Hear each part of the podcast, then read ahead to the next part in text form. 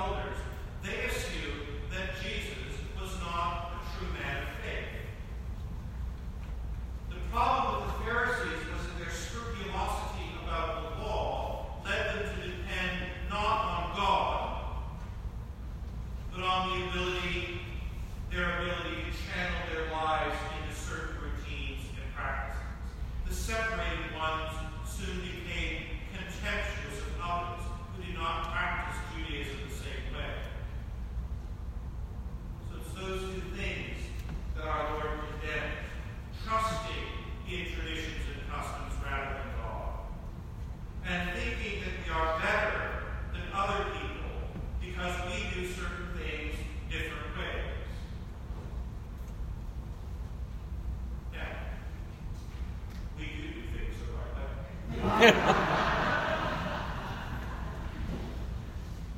you know. Everyone else does it. But we need to be very careful